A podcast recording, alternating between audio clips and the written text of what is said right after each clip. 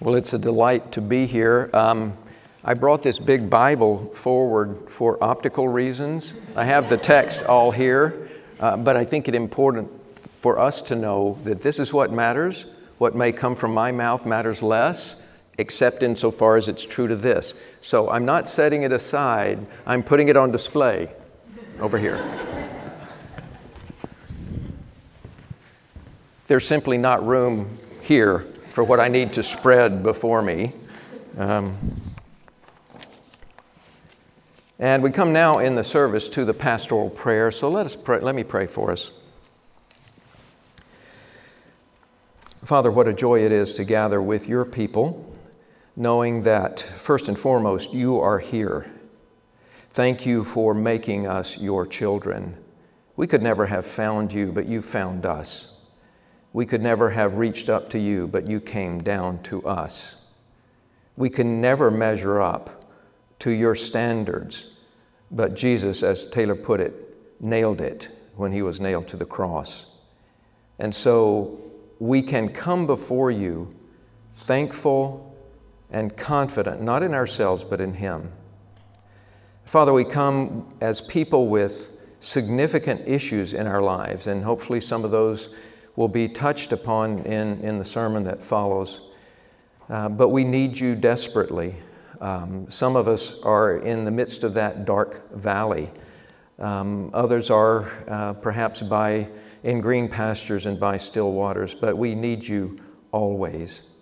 And so we pray not only for us as a congregation and as individuals within the congregation, we pray for our, our city here, for Mount Vernon, we pray for our state, our country, Indeed, we pray for the world, uh, which seems in such disarray. We take comfort in the fact that you are the one who is enthroned in heaven. We take comfort in the fact that Jesus said, My kingdom is not of this world. And yet, He is the King of this world, and He will one day establish a perfect peace. We long for that day, even as in some ways we in our sins stand in the way of that day. But we just commit ourselves to you and we ask that you would bless us today from your word, uh, from this worship service, which has been a blessing so far. Uh, be with the children as they learn of you. Uh, be with those who are um, struggling with, with illnesses and, uh, and, and, and deep concerns. May we find encouragement in you. For we pray in Jesus' name. Amen. Now, some of you will know that uh, uh, Tommy Hanna was scheduled to be here. And um, so, if you were expecting a young, energetic, engaging, insightful guy with good hair, um, you got me instead. There was a death in his family, which is serious, and we, we need to, uh, it was his grandmother, we think. And so, keep him in your prayers um, as, he, as he works through that. Um, when I was asked if I might fill in, very kindly and gently asked, I said, Well, let me pray about it and, uh, and sleep on it. Excuse me. Uh, Taylor, have you drunk out of this yet? No, thank you. I said, Let me pray about it and think about it and sleep on it. And if God gives me something that, he, that, that I believe He wants me to, to bring to this congregation, then I'll do it. So um, I woke up the next morning. Uh, first thing that came to my mind was, The Lord is my shepherd. The Lord is my shepherd. And the next thing that came to my mind was, Darlene, I am not your resource. Now, now, some of you may wish that I had had a cup of coffee or some tea or whatnot before I tried to gather my thoughts, but there is actually a link here. Um, Darlene, I'll, use, I'll call her Darlene and her husband Walt, but because that was their names. Um, Darlene and Walt were friends of ours in Cambridge. And uh, I can't remember the circumstances. I don't think Polly can remember the circumstances. But you know when sometimes someone says something that just sticks in your mind and kind of becomes a marker of a truth you want to hold on to? Well, he said to his wife, Darlene, Darlene, I am not your resource. Uh, she could have easily said to him, Walt, nor am I your resource but they were, he was going for something deep. No human being could ever be a full and adequate resource for someone else. He wasn't saying he wasn't going to be a good husband, wasn't going to seek to be a good father, and all of that. but he knew that she needed something deeper. And so the way these things began to coalesce in, in my mind on this Sunday, when we're going to be, um, after this service, we're going to be voting for um, a, a pastor, and with much thanks to the Pastoral Search Committee for getting us to this point. Um, the way these things came together in my mind was the Lord is our shepherd. We're going to be voting for a shepherd, but often pastors are referred to as under shepherds. Under whom? Under the true shepherd, under the great shepherd. And so, Darlene, the pastor will not be our resource. We have to seek um, the Lord as our only and truest resource. And I think over the last year and a half, when we've been without a pastor, we have seen that God comes through for us. The Good Shepherd comes through for us. So I want to look at uh, one of the most familiar passages in the Bible, Psalm 23.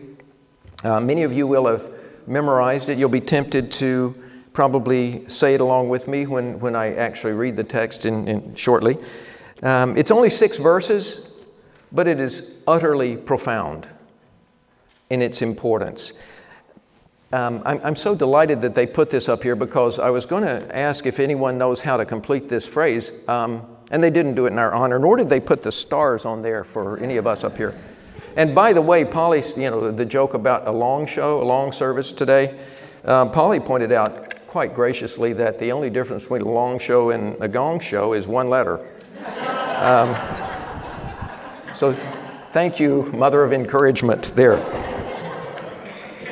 But I've heard, I've heard this phrase that um, if you grasp the first five words of the Bible, in the beginning God created, dot, dot, dot. Does anyone know how that finish? I couldn't figure out how to finish that. I mean, I, I know how I'll finish it. But has anyone heard that? Okay, I can finish it any old way I want to. Um, if you grasp the first five words of the Bible, I think you have a, a sound foundation for understanding everything about the world around us. This. And I want to suggest if we grasp the first five words of, the, of Psalm 23, we have a firm foundation for understanding our place in this amazing world around us. So, with that, let's, let's look at Psalm 23, and uh, I'm going to read it first for us. Uh, in your bulletin, it doesn't have the superscription, which is actually in the Hebrew text. Um, and I'm sure who does the bulletins always consults the Hebrew text first before putting. No, the just kidding. Um, a Psalm of David. It's a Psalm of David, and that will be significant a little bit later. But it goes like this, and, and feel free to uh, mumble along if, if, you, if you know this. The Lord is my shepherd. I shall not want. He makes me lie down in green pastures. He leads me beside still waters. He restores my soul. He leads me in paths of righteousness for his name's sake. Even though I walk through the valley of the shadow of death, I will fear no evil, for you are with me. Your rod and your staff, they comfort me. You prepare a table before me in the presence of my enemies. You anoint my head with oil. My cup overflows. Surely goodness and mercy shall follow me all the days of my life, and I shall dwell in the house of the Lord forever. I'm sure you've heard sermons on Psalm 23. I, am sure you recognize that uh, the, f- initial metaphor is the metaphor of a shepherd. Then it moves into the metaphor of a, of a host or a friend. I love Derek Kidner changed host to friend which is a, a wonderful, intimate thing that begins in verse 5. But as we look at this psalm, I want us to notice um, three things, okay? Three things to notice that the Lord, as our shepherd, cares for our needs. He cares for what we actually need. He comes alongside us, secondly, comes alongside us in our most difficult passages in life, in the darkest times, in the most dangerous times of our lives. And thirdly, he comforts us with a glorious future hope. Okay? So those are the three things we're going to be looking at. But the, let's begin with verse 1 because that's sort, that's sort of the big idea of this psalm. The Lord is my shepherd, I shall not want. Now, that, this is not some kind of Zen, you know, empty yourself of desires and all of that. In fact, in the Psalms, I think it's 37 4, it says, Delight yourself in the Lord, and He will give you the desires of your heart. So this is not a, a, a, a lack of desire, it's that it, it, what it's really saying is, because the Lord is my shepherd, I will not come up short. I will not come up short. Whatever the path may bring, God is there. He is my shepherd. And think about what that means. The Lord, emphatic, first position, covenant name of, of, of God in the Bible, Yahweh. He's the one who made all this. He's, can you imagine what that's saying? The Lord is my shepherd, and I'm changing it for our congregation. The Lord is our shepherd. The one who made all this is for us. And notice what he does. He, he cares for the needs of the sheep. We'll stick with this shepherd metaphor initially. Uh, verse 2 and 3 He makes me lie down in green pastures. He leads me beside still waters. He restores my soul. He leads, leads me in paths of righteousness for his name's sake. We can say it. What does it mean? Well, um, it sounds great, doesn't it? Green pastures, still waters, restore my soul. It sounds like we're on a, been on a cure. Or Germans talk about being on a cure, where they go off and they're, they're restored um, and, and feel great. We just come, our family has just come back, which is why we were absent last week. Thank you for checking in Dee. Um, we, were, we, we were gathered together as a family uh, up on the Sunshine Coast. Beautiful weather, beautiful still waters. It was very restorative.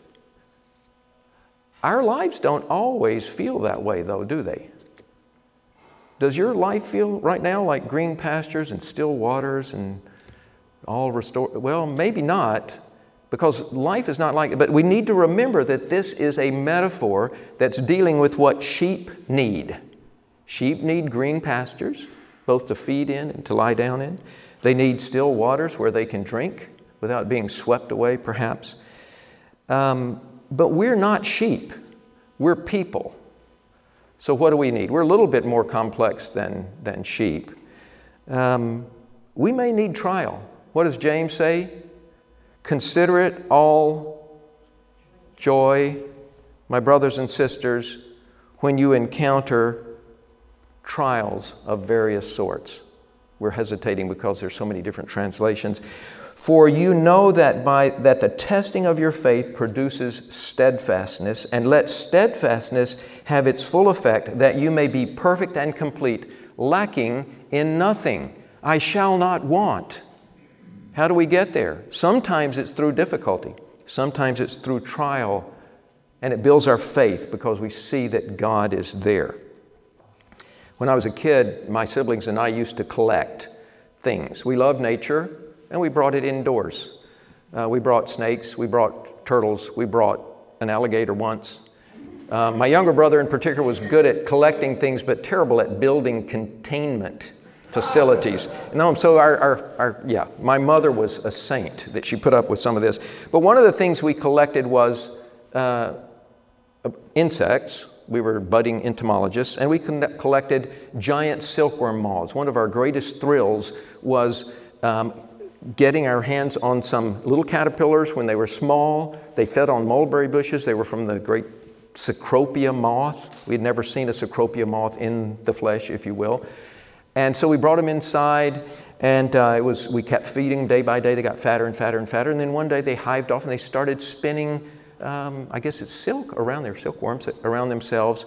And then we, we witnessed in our minds at least, the, the miracle of metamorphosis. And then there came a time when they started wanting to get out of the cocoon. And uh, it's a kind of a hackneyed illustration that I've heard, and you've probably heard it too. But when you watch a, a, a silkworm moth trying to get out of a cocoon, your every temptation is to help it. Couldn't I just take a little clippers and make it a little bit easier for the caterpillar to get out of the cocoon? In doing that, apparently, I haven't tested this because we didn't tamper.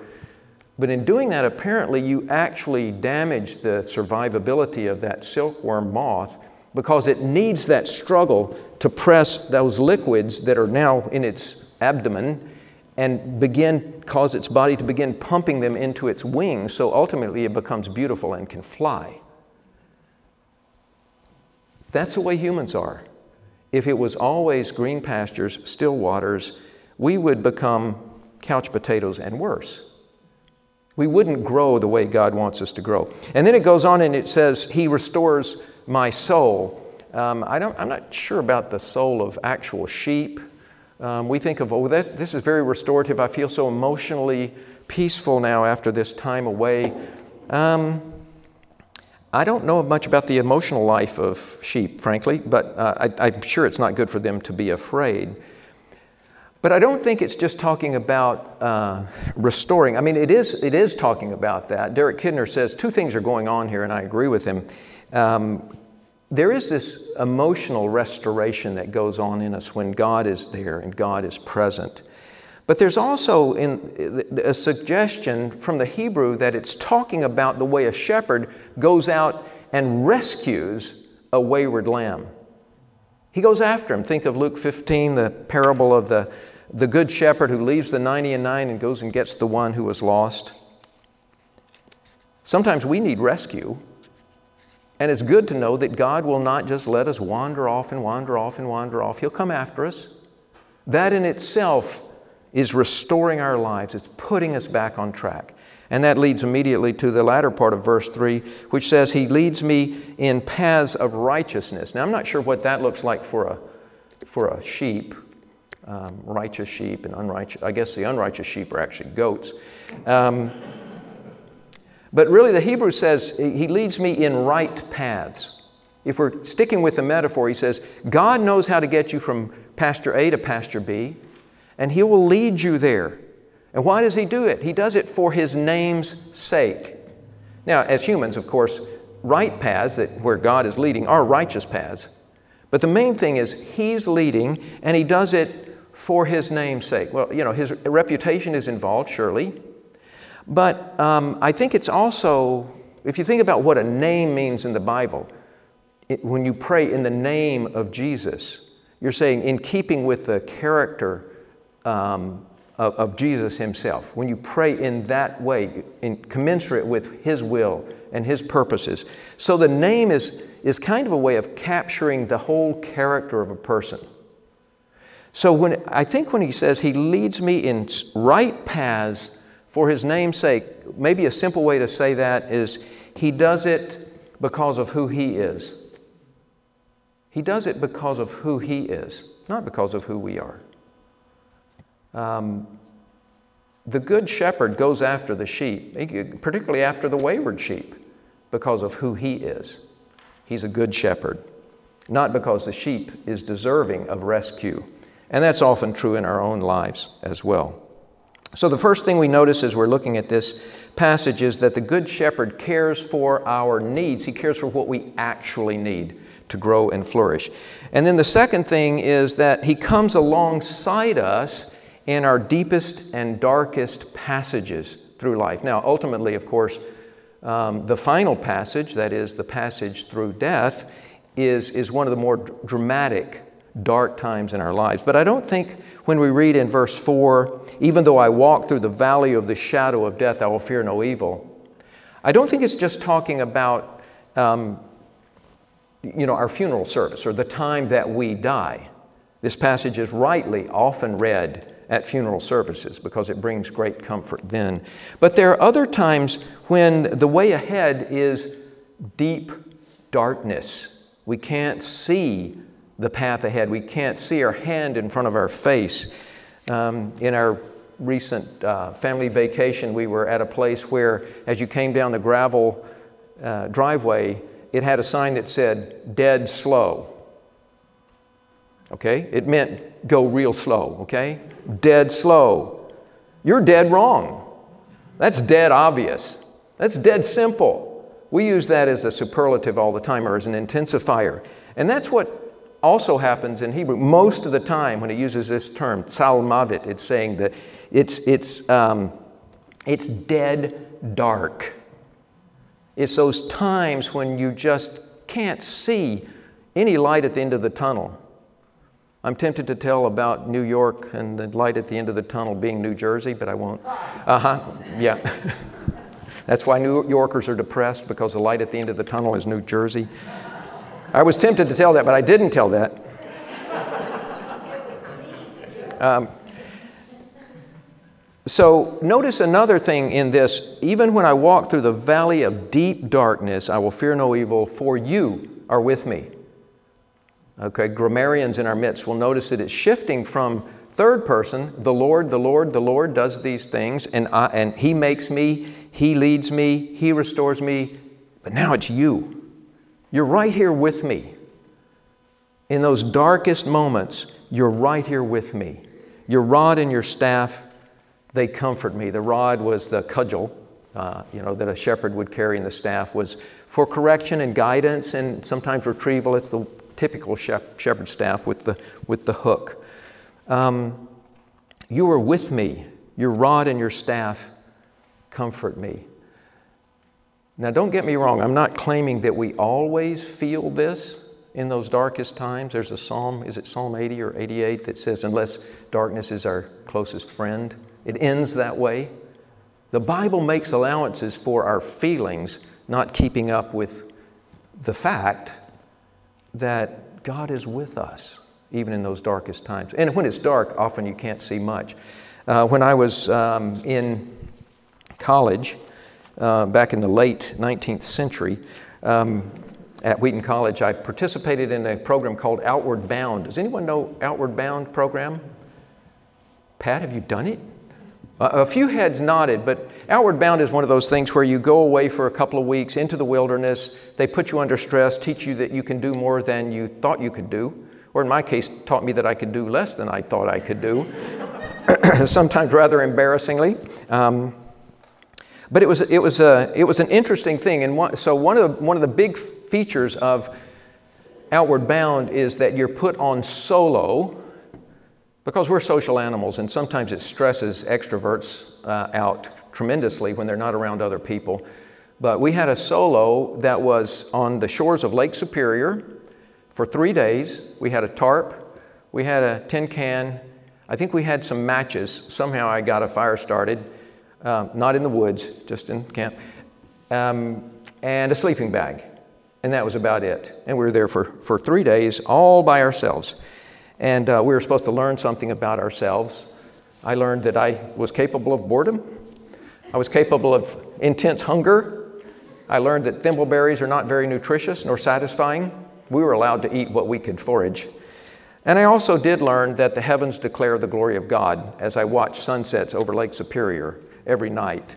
And I thought, that's a pretty good fringe benefit. But ultimately, we got off, we, they, we were brought back after three days with no food other than thimbleberries. And so they started us on soup. And that was fine. Everyone was happy. We thought, okay, better times lie ahead. And one in our group, several in our group, decided to do some swimming in Lake Superior. Perhaps they were addicted to cold, like some of my sons here. Um, uh, one of the guys made the unfortunate choice to jump off a rock or dive off a rock, actually, and he struck his head on a submerged rock, creating a huge gash in his head, which was bleeding profusely. Our, leader, our leaders were afraid that he might have had a concussion, and this was at dusk. Now, we didn't have satellite phones, we didn't bring in a helicopter. The plan was that I and John Burkhalter, I think it was, along with the leader, were to do an all night march hike with this injured fellow up a mountain in the dark to the top where there was a little town where we could get medical help. And we went along in case he fainted or, you know, needed us to carry him. Now, those of you who know me know that I am not well known for my sense of direction. I, I go to the doctor and they say, sit in that room. And by the time they've talked to me, I forget, did I turn right or left when I went in here? And I'm often having to ask, could you point me toward the exit? Because I'll, I'll be back there in the x ray room or something. I'm terrible sense of direction. I would have been terrified. In fact, one of my more humiliating failures was leading my group. I was elected as their patrol leader. They hadn't learned that I didn't know what I was doing. Leading them up a mountain when we were trying to get down to a lake. I mean, that it was, it was bad. I wasn't good at directions. I would have been terrified if our leader hadn't been with us. But because he was with us, because it was dead dark, he was right there with us. He was, in fact, accompanying us. He was leading the way, and I was fine. I mean, it was hard. It was, uh, they, they tempted us by saying, There's muffins at the top. So they did spread a table before us when we got to the top, but it was getting light by the time we had made that hike.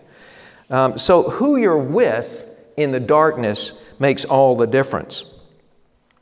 So, to summarize so far, the Good Shepherd cares for our, for our real needs and knows how to help us to grow in Him.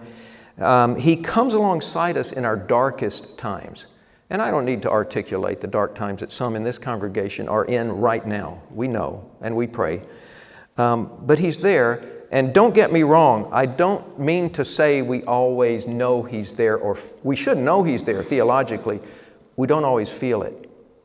Job didn't feel it for a long, long time.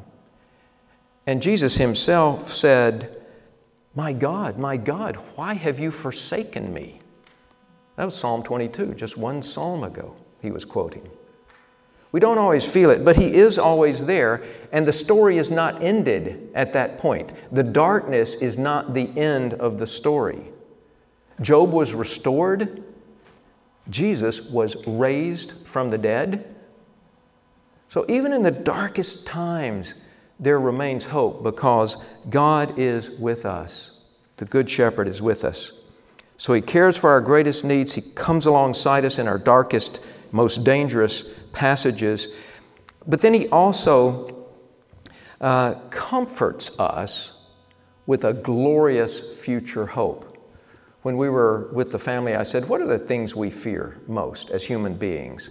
And a number of things were, were mentioned.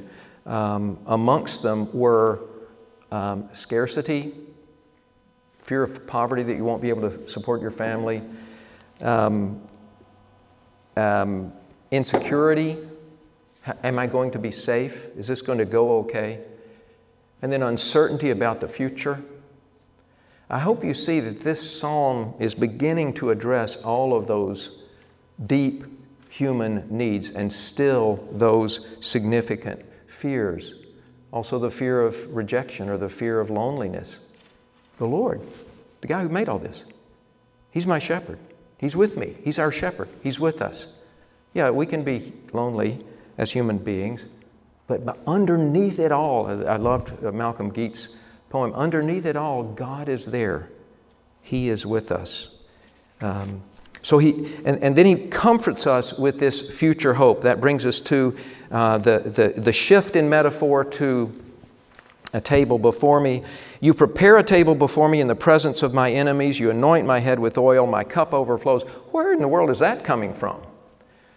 Well, a scholar named Jack Lundbom has suggested that Psalm 23 may have been written by David at the time, one of his darkest periods, when he was fleeing from Absalom, his son who had killed his brother uh, and was now trying to kill David and take the throne. And David was chased out of Jerusalem, chased down to the Jordan. David crossed the Jordan, and then he made his way to Mahanaim, a place called Mahanaim.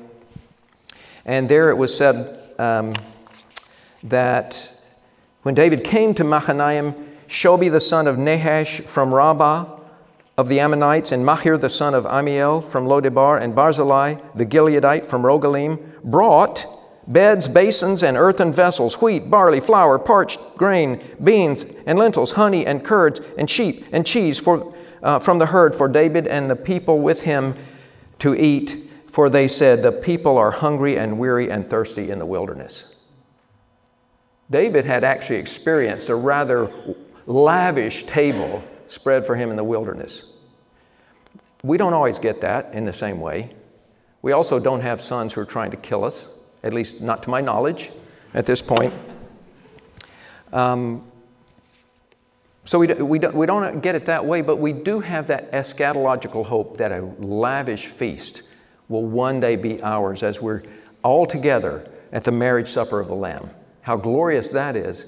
And then we come to my favorite verse in this passage, apart from the first one. Surely, goodness and mercy shall follow me all the days of my life, and I will dwell in the house of the Lord forever. The greatest uncertainty of life is that final passage. I was thinking the other day that as you get older, um, our uncertainties are fewer, but the stakes are higher. You know, you've, you've, you've passed through a number of things that, that trouble younger people because they haven't passed that way. Once you get all that way, then you're aging, and then you're looking ahead, and you're looking ahead to that final passage. That's when it's really important to know that the Lord is our shepherd. It's always important. Derek Kidner says, Only the Lord can lead a person through death. Any other guides turn back, and the traveler must go on alone. Only the Lord can do that for us. Our loved ones have to let us go. Tim Keller said, Let me go home recently. Send me home. Remember that? Tom Wright, uh, writing on a different topic, said, God's time will come. God will bring his people safely home. God will take even the wickedness and rebellion of the world and make it turn to his praise and to the salvation of his people. And in the meantime, his people are encouraged in their suffering. Our shepherd cares for us, he accompanies us in the dark times, and he also comforts us with this glorious hope that this life is not all there is. There is more. Jesus said in John 14, I go to prepare a place for you. Um, if not, would I have told you that I go to prepare a place? And if I go to prepare a place, I will come again and will take you to myself, that where I am, there you may be also. Christ is risen, and he's promised that we will be with him. That's a wonderful hope. And one other uh, small point, but an important point in verse 6 it says, Goodness and mercy shall follow me. At which point you'd kind of say, Could you catch up, please? kind of a little faster back there, goodness and mercy. Um, but actually, the Hebrew is, is pursue. Many of you may have heard this. Goodness and mercy are pursuing me. They will not let me out of their sight. They're going for me. Now, we know that they haven't fully arrived because we're not in the fully glorified state. So, in a sense, to know that they're chasing us down, they're after us, they're not going to let us go. That is, is, is pretty exciting and pretty comforting. So, I think if we combine the first and the last, the Lord is my shepherd, I won't come up short. Surely goodness and mercy will pursue me all the days of my life, and I will dwell in the house of the Lord forever. These are fundamentally important things for us to remind ourselves of. What about our pastor? We're going to be taking a vote for a pastor soon. Um, just remember, Darlene, I am not your resource. I think we need to remind ourselves don't put too many eggs in the basket of when the pastor comes, all these things will be taken off our shoulders and put on his. And everything will be great. I know I'm, I know I'm preaching to the choir because I, I know you people well enough to know you don't think that way, but I think I still need to say it. Uh, my father, who was a pastor for 35 years um, and then spent his retirement years encouraging other younger pastors, some of whom were on the cusp of burning out, he would ask them, How many sheep can a good shepherd carry? A good, strong shepherd. How many sheep? What do you think? Any, anyone ever tended sheep here? One. Yeah, that's probably, that's probably about right. My dad, who grew up on a farm, but I don't think they had sheep, he, and, and he thought, you know, maybe if you work out, he said maybe two, maybe two, one under each arm, okay? Yeah, so two. That's how many a, pers- a, a shepherd can carry. How many can a shepherd feed? A lot.